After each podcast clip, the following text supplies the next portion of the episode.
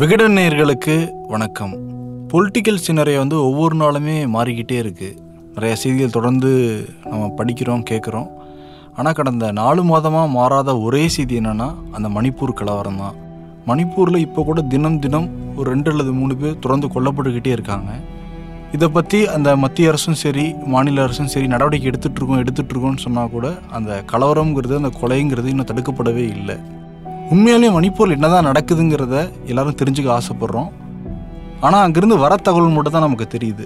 ஆனால் தமிழ்நாட்டிலிருந்து மணிப்பூருக்கு போய் அங்கே ஒரு பத்து நாட்கள் இருந்து மைத்தி இன மக்கள் குக்கீன மக்கள் எல்லா தரப்பு மக்கள்கிட்டையும் அரசியல்வாதிகள்கிட்டையும் அங்கே இருக்க அதிகாரிகள்கிட்டையும் பேசின ஒரு நபரை சந்திச்சா எப்படி இருக்கும்? அப்படிப்பட்ட ஒரு நபர்கிட்ட தான் நம்ம வந்து பேச போகிறோம் காடோடி கலை. தமிழ்நாட்டிலிருந்து மணிப்பூருக்கு போய் அங்கே நடக்கிற அந்த கலவர சூழலை அப்படியே காட்சிப்படுத்தி விகடனுக்காக டாக்குமெண்ட்ரியும் பண்ணியிருக்காரு. ஆனந்த விகடனில் ஆர்டிக்கிளும் வந்து எழுதியிருக்காரு. இப்போ அந்த அனுபவத்தை நம்ம கூட பகிர்ந்துக்க போகிறாரு காடோடி கலை. வணக்கம் கலை. வணக்கம் சிவி ஏன் உங்களுக்கு மணிப்பூருக்கு போகணும்னு தோணுச்சு? மணிப்பூருக்கு ஏன் போகணும்னு தோணுச்சு அப்படிங்கிறதுக்கு ரெண்டு மூணு காரணங்கள் இருக்குது முத காரணம் நீங்கள் இப்போ ஒரு இந்த அறிமுகத்தில் இன்ட்ரோவில் ஒரு விஷயம் சொன்னீங்க இல்லையா?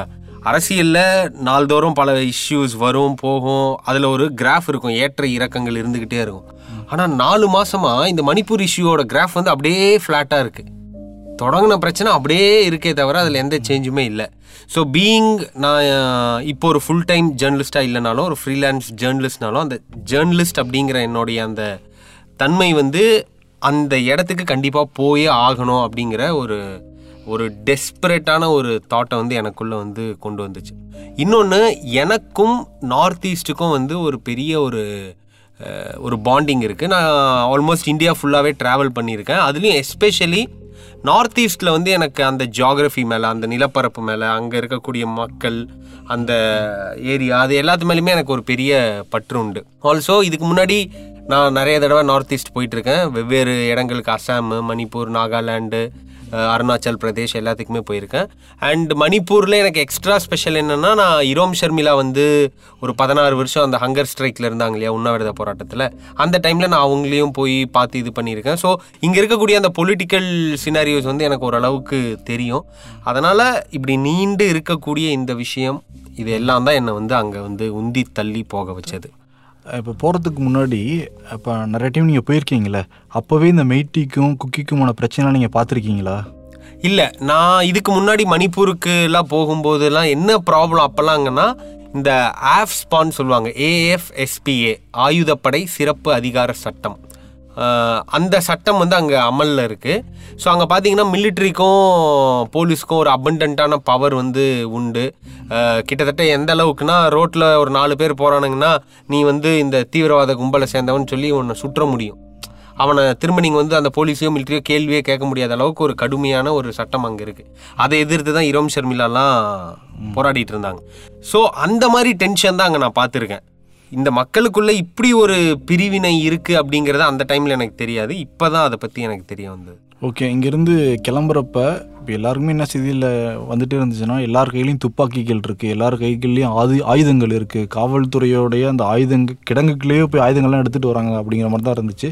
இது ரிஸ்க்காக தோணும் இல்லையா அங்கே போகிறதுங்கிறது ரிஸ்க்குனா அஃப்கோர்ஸ் அது வந்து ஒரு ஒரு சரியான ஒரு சூழல் கிடையாது தான் போகிறதுக்கு ஆனால் நான் என்ன நினைப்பேன்னா பீங் அ ஜேர்னலிஸ்ட் எந்த இடத்துக்கு உங்களால் போக முடியாதோ எங்கே போகக்கூடாதுன்னு சொல்கிறாங்களோ அங்கே போக வேண்டியது ஒரு ஜேர்னலிஸ்டோட கடமை.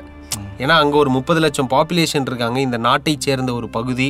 அதுக்குள்ளே ரிஸ்க் இருக்குங்கிறனால நம்ம இங்கேருந்தே ஒரு விஷயத்தை ரிப்போர்ட் பண்ண முடியாது இல்லையா?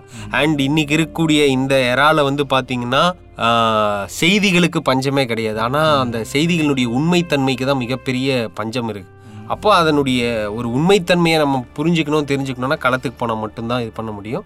அஃப்கோர்ஸ் அதில் நிறைய ரிஸ்க் இருக்குது அதில் சில ரிஸ்க்குகளையும் சில பிரச்சனைகளையும் நான் சந்தித்தேன் அது எல்லாத்தையும் தாண்டி அங்கே போய் நிற்க வேண்டியது என்னுடைய கடமைன்னு நான் நினச்சனால தான் போனேன். ஓகே நீங்கள் ரிஸ்க் எடுத்து போகிறதெல்லாம் ஓகே தான். பட் அங்கே ராணுவம் இல்லாமல் இருக்குது உங்களுக்கு உள்ளூடலைன்னா உங்களுடைய பயணமே ஆரம்பத்திலேயே முடிஞ்சிருக்கும்ல. அதை யோசிக்கலையா? ஆமாம் அது யோசிச்சேன் தான். பட் அதை யோசிச்சுட்டு நம்ம இங்கேயே இருக்க முடியாது இல்லையா? இப்போ அங்கே போகும்போதே எனக்கு என்னன்னா அஸ்ஸாம்ல எனக்கு நிறைய காண்டாக்ட்ஸ் இருக்கு எனக்கு ஃப்ரெண்ட்ஸ்லாம் இருக்காங்க. பட் மணிப்பூர் நாகாலாண்ட்லேயும் எனக்கு இருக்காங்க. பட் மணிப்பூரில் எனக்கு அவ்வளோ ஃப்ரெண்ட்ஸ் கிடையாது. அங்கே ஒரு காண்டாக்டும் கிடையாது. ப்ளஸ் இங்கேருந்து நான் நிறைய பேரை காண்டாக்ட் பண்ணி நாகாலாண்டில் இருக்கிறவங்க மணிப்பூர் பார்டரில் இருக்கவங்கலாம் கூட காண்டாக்ட் பண்ணும்போது அவங்களுக்குமே உள்ளே விடுவாங்களா விட மாட்டாங்களா என்ன ஏதுன்றது தெரியல. அது ஒரு குழப்பமான சூழல் தான். அதை நான் எடுத்த ரிஸ்க் தான் வச்சுக்கோங்களேன். நான் கடைசி நிமிஷம் அந்த மணிப்பூர் பார்டர் கேட்டை தாண்டி உள்ளே போகிற வரைக்குமே வந்து ஐ வாஸ் நாட் ஷியோர் என்னால் இதை பண்ண முடியுமா போக முடியுமான்னு. இல்லைன்னா ரிட்டன் தான் வந்திருக்கணும் but I took that risk எப்படி கிளம்புனீங்க இங்கேருந்து? ஆக்சுவலி என்னன்னா நான் மான்சூன் ரைடுக்காக ஜூலை மாதம் வந்து வெஸ்டர்ன் காட்ஸ் கோவாவில் இருந்தேன் நான் கிட்டத்தட்ட ஒரு மாதமாக ஸோ அங்கே இருக்கும்போது தான் எனக்கு இந்த ஒரு இது பார்க்குறேன் போகணும் போகணும்னு. ஸோ கோவாலேருந்து சென்னைக்கு வந்த உடனே இம்மிடியேட்டாக அதை செகண்ட் நெக்ஸ்ட் டேவே வந்து நான் ஃப்ளைட் புக் பண்ணி கவுஹாத்தி போயிட்டு கவுஹாத்திலேருந்து பைக் எடுத்துட்டு என் ஃப்ரெண்டுக்கிட்ட ஒரு பைக் இருக்குது ஒரு Himalayan Royal Enfield Himalayan bike so அதை எடுத்துக்கிட்டு நான் வந்து மணிப்பூர் போகிறதாக கிளம்பிட்டேன். ஏற்கனவே நான் அங்கே போயிருக்கிறனால எனக்கு அந்த எக்ஸ்பீரியன்ஸ் இருக்குது நார்த் ஈஸ்ட்டை பொறுத்த வரைக்கும் எப்படின்னா காலையில் நாலு நாலரை மணிக்கெலாம் உங்களுக்கு ஃபுல்லாக விடிஞ்சிரும். ஒரு நாலு நாலரை ஈவினிங்க்கே வந்து ஃபுல்லாக இருட்ட ஆரம்பிச்சிடும் அங்கே ஊரே ஆறு மணிக்கு மேலே இருக்காது நல்லா அடங்கிடும். ஆல்சோ அங்கே எப்படின்னா இப்போ நம்ம ஊரில் வந்து இப்போ கவுஹாத்தி அசாமுடைய கவுஹாத்தியிலேருந்து மணிப்பூரோட இம்ஃபால் வரைக்கும் பார்த்தீங்கன்னா ஃபோர் ஃபிஃப்டி கிலோமீட்டர்ஸ் லைக் இங்கேருந்து ஒரு ஈரோடு கோயம்புத்தூர் பக்கம் போகிற மாதிரி சென்னையிலேருந்து. நம்ம ஊர் ரோட்லலாம் நம்ம வந்து ஒரு seven to eight hours maximum அவ்வளோதான் நம்ம போயிட முடியும். அங்கெல்லாம் அப்படி போகவே முடியாது. அங்கே வந்து மினிமம் இந்த டிஸ்டன்ஸை கவர் பண்ண ரெண்டு நாள் ஆகும். ஸோ அதே மாதிரி தான் நான் அங்கேருந்து கவுஹாத்திலேருந்து பைக் எடுத்துகிட்டு ஃபர்ஸ்ட் டே வந்து நாகாலாண்டோட கொஹிமாவுக்கு போய் சேர்ந்தேன். அதுவே காலையில் கிளம்பி நான் போகிறதுக்கு நைட் ஆகிடுச்சு கடுமையான குளிர்.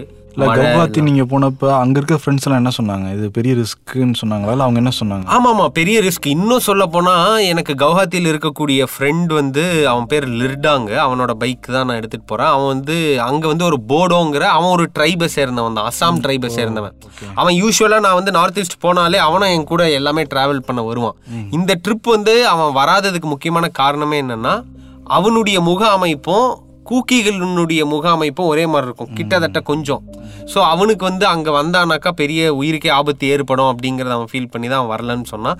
அங்கே இருந்த எல்லாருமே வந்து அதை என்கரேஜ் பண்ணல அங்கே போகிறத ஈவன் நான் நாகாலாண்டில் இருந்துட்டு கிளம்பும்போது கூட வந்து மணிப்பூர் போகிறீங்களா மணிப்பூர் போகிறீங்களா ஐயோ அங்கெல்லாம் போகாதீங்க. அங்கெல்லாம் ரொம்ப ரிஸ்க்கு அங்கெல்லாம் இது பண்ணிடுவாங்க அது பண்ணிடுவாங்க அப்படிங்கிற ஒரு பயத்தில் தான் அவங்க எல்லாருமே இருந்தாங்க. யாருமே அதை வந்து ஆமோதிச்சு நீங்கள் போயிட்டு வாங்க அப்படின்ற மாதிரி யாருமே சொல்லலை. ஓகே மணிப்பூர் என்ட்ரான டைம் என்ன? மணிப்பூருக்கு போகிறப்ப உங்களுக்கு என்ன மாதிரி என்ன ஓட்டங்களாக இருந்தது? அந்த ட்ராவலில் ரெண்டு நாள் ட்ராவலில் மணிப்பூரை நோக்கி போகிறோம் கலவரம் நடந்துக்கிட்டு இருக்கு.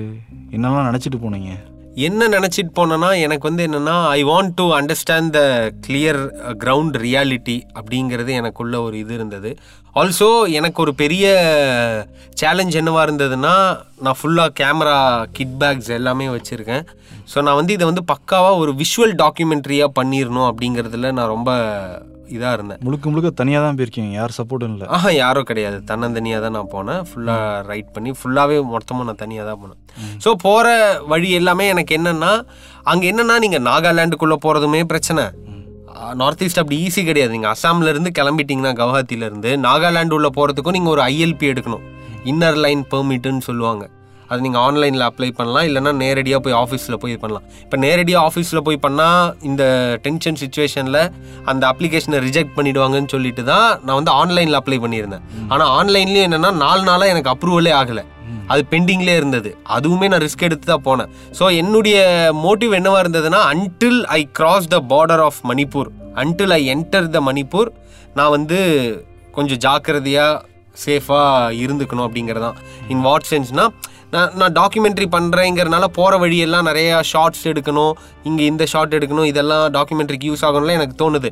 ஆனால் நான் கேமராவை அங்கேயே எங்கேயாவது எடுத்து அது பிரச்சனையாகி என்னுடைய ட்ராவல் பாதிச்சிடக்கூடாதுங்கிறனால ஸோ எவ்வளோக்கு எவ்வளோ சேஃப் அண்ட் செக்யூராக ஃபஸ்ட்டு நம்ம மணிப்பூர் உள்ளே என்டர் ஆயிடணும். அதுக்கப்புறம் என்ன நடக்குதுன்றதை பார்த்துக்கலாம் அப்படிங்கிற ஒரு இதுதான் இருந்தது. அதே மாதிரி கரெக்டாக நான் மணிப்பூர் என்டர் ஆகிற இடம் வந்து பார்த்திங்கன்னா மாவோ கேட்டுன்னு சொல்லுவாங்க. மாவோ கேட் அப்படின்வாங்க அதுதான் கேட். நான் போன வழி.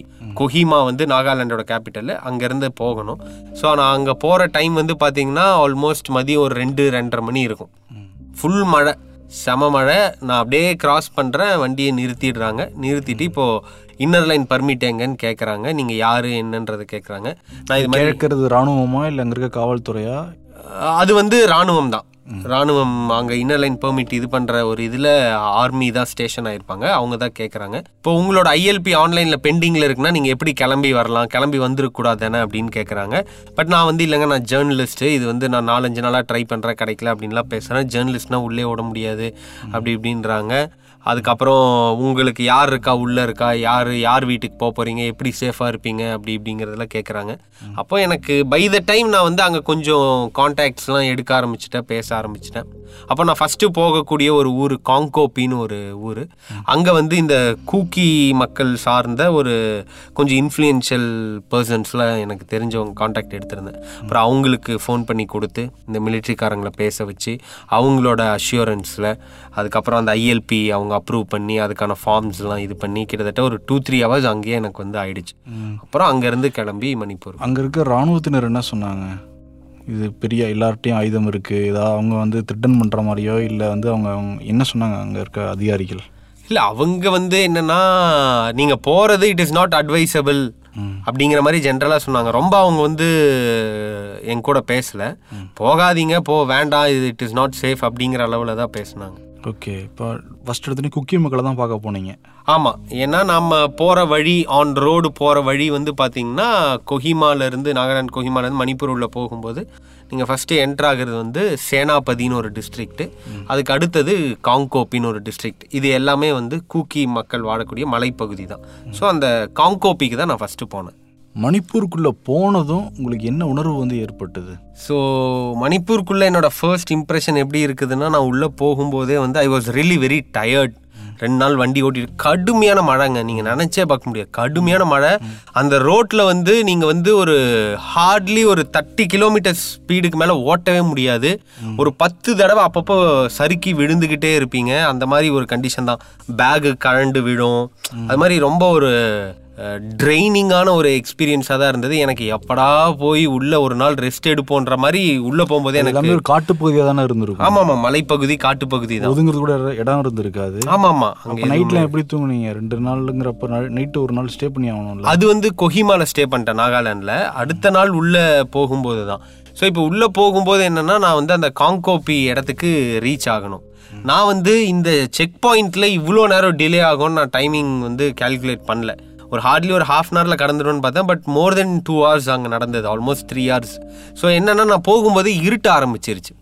ஆஸ் ஐ டோல்டு அங்கே வந்து ஃபோர் தேர்ட்டி ஃபைவுக்குலாம் இருட்டிடும் நான் வந்து காங்கோப்பிக்குள்ளே போகும்போது ஆறு மணி ஆயிடுச்சு. மொத்த ஊரும் காலியாக இருக்கு. ம். ஒண்ணுமே கிடையாது. இல்லை. ஒண்ணுமே கிடையாது. வீடு கூட இல்லையா? வீடெல்லாம் இருக்கு. லைக் வீடுனா அங்க எப்படின்னா காங்கோப்பிங்கிறது ஒரு சின்ன வில்லேஜ் இட்ஸ் வெரி எவ்வளோ பேர் வசிப்பாங்க எவ்வளோ ஃபியூ தௌசண்ட்ஸ் இருக்கலாம்னு வைங்களேன். அதுவும் அது காங்கோப்பிங்கிறது ஒரு சின்ன வில்லேஜ் அங்கே வந்து ஒரு ஆயிரம் பேர் இருக்கலாம் அதிகபட்சம். அதை சுற்றி நிறைய மலை கிராமங்கள்லாம் இருக்குது.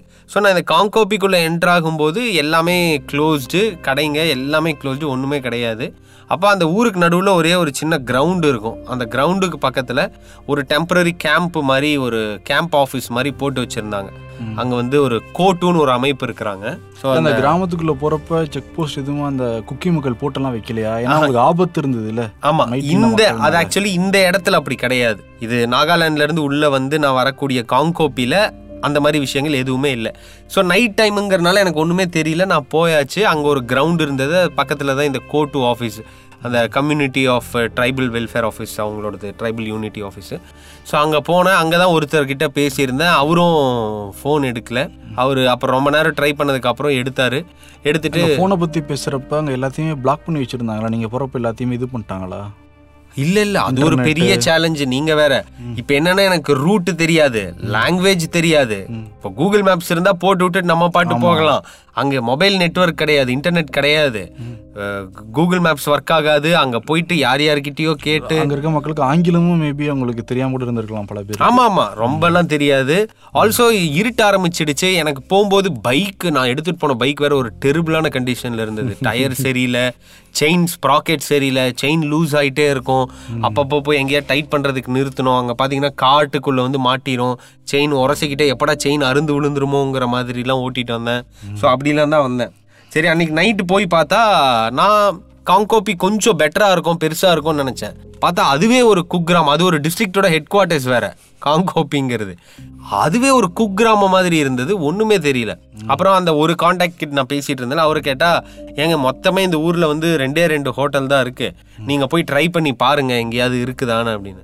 ஸோ அங்கே ரெண்டு ஹோட்டல் இருந்தது. ஒரு ஹோட்டலில் கம்ப்ளீட் புக்டு அப்புறம் இன்னொரு ஹோட்டல் நான் போன ஹோட்டல் பேர் வந்து பிபி ஹோட்டல் அப்படின்னு ஒரு ஹோட்டலு ஸோ அந்த ஹோட்டலில் தான் நான் போயிட்டு தங்குறேன். அங்கேயுமே கடைசி ஒரே ஒரு ரூம் இருக்குது அந்த ரூமில் தங்குறதுக்கும் இன்னொரு கூக்கி ஃபேமிலி ஒருத்தவங்க வந்து வந்திருந்தாங்க.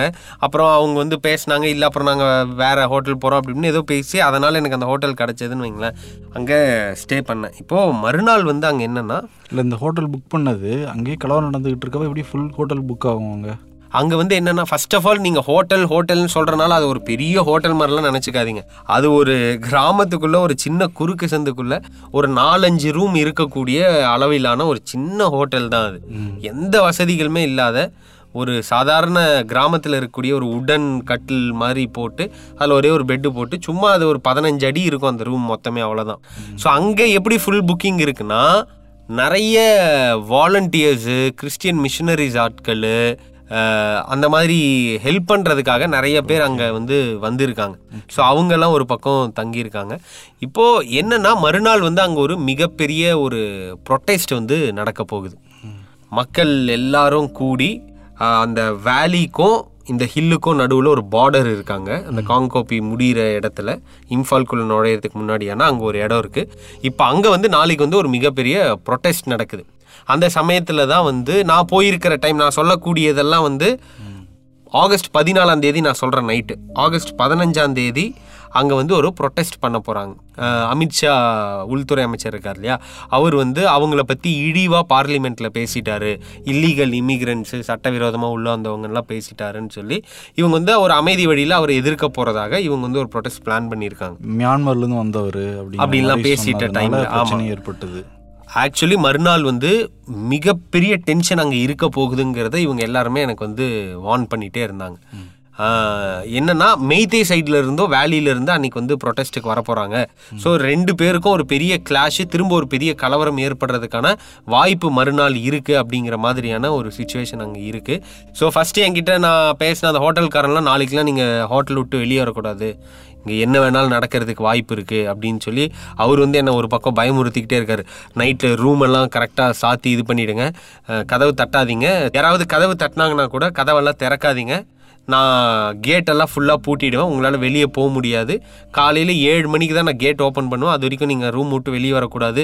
அப்படி இப்படின்னு அவர் ஃபுல்லாக ஏன்னா நான் ஏதாவது அவர் ஹோட்டலுக்கு ஏதாவது ஆயிடக்கூடாது இல்லையா? அதனால் அப்படிலாம் இது பண்ணுறாரு அப்புறம் நான் இந்த கோட்டு ஆட்கள் சொன்னேன் இல்லையா? அந்த ட்ரைபல் ஃபோரம் ஆட்கள் அவங்க கிட்ட பேசும்போது அவங்க வந்து என்ன சொன்னாங்கன்னா சி நாளைக்கு என்ன வேணாலும் நடக்கலாம். மெய்தேஸ் வேற அவங்க ப்ரொட்டஸ்ட்டுக்கு வர போகிறாங்க நாங்களும் போக போகிறோம் அண்ட் நாங்கள் இந்த தடவை ஃபுல்லி ப்ரிப்பேர்டாக போக போகிறோம் ஃபுல் ஆயுதங்களோட ப்ரிப்பேர்டாக நாங்கள் போக போகிறோம் நாளைக்கு என்ன வேணாலும் நடக்கலாம். At your risk if you are willing to come நீங்கள் வாங்க. ஆனால் நாளைக்கு நீங்கள் வந்தீங்கன்னா உண்மையிலே இந்த கிரவுண்ட் ரியாலிட்டி என்னவா இருக்குங்கிறத நீங்கள் புரிஞ்சுப்பீங்க. அப்படின்னு அவங்க சொன்னாங்க. அன்றைக்கி நைட்டு அந்த ரூமில் போய் நான் படுக்கிறேன். எனக்கு அவ்வளோ டயர்ட் இருக்குது ஆனாலுமே என்னால் தூங்கவே முடியல. பிகாஸ் நாளைக்கு ஒரு பிக் டேவாக இருக்க போகுது. அங்கே ஒருவேளை மெய்த்திக்களும் வந்தால் அங்கே ஒரு பெரிய என்ன வேணாலும் நடக்கலாங்கிற ஒரு சுச்சுவேஷன் ஆல்சோ இன்னைக்கு நைட்டே வந்து இந்த ஹோட்டல் இதெல்லாம் ஃபுல்லாக லாக் பண்ணி வச்சுருக்காங்க. அப்படிங்கிற மாதிரி ரொம்ப ஒரு டென்ஸ்டான ஒரு சுச்சுவேஷனில் தான் அன்றைக்கி நைட்டு நான் இருந்தேன். என்னால் I was not able to sleep properly also so காலையில் நாலரை மணிக்கே விடிஞ்சது. ஸோ அந்த அந்த நாள் வந்து அந்த அந்த இரவு வந்து ரொம்ப ஒரு ரொம்ப ஒரு டென்ஷனான ஒரு இரவாக அங்கே அந்த பகுதி மக்களுக்கே அப்படி தான் இருந்தது. அந்த டே ஒன்னே நான் வந்து அதை வந்து உணர ஆரம்பித்தேன் பிகாஸ் பார்த்தீங்கன்னா நாளைக்கு ப்ரொட்டஸ்ட் நடக்க போகுதுன்னா இன்றைக்கே ஏதாவது இறங்கிடுவாங்களோ?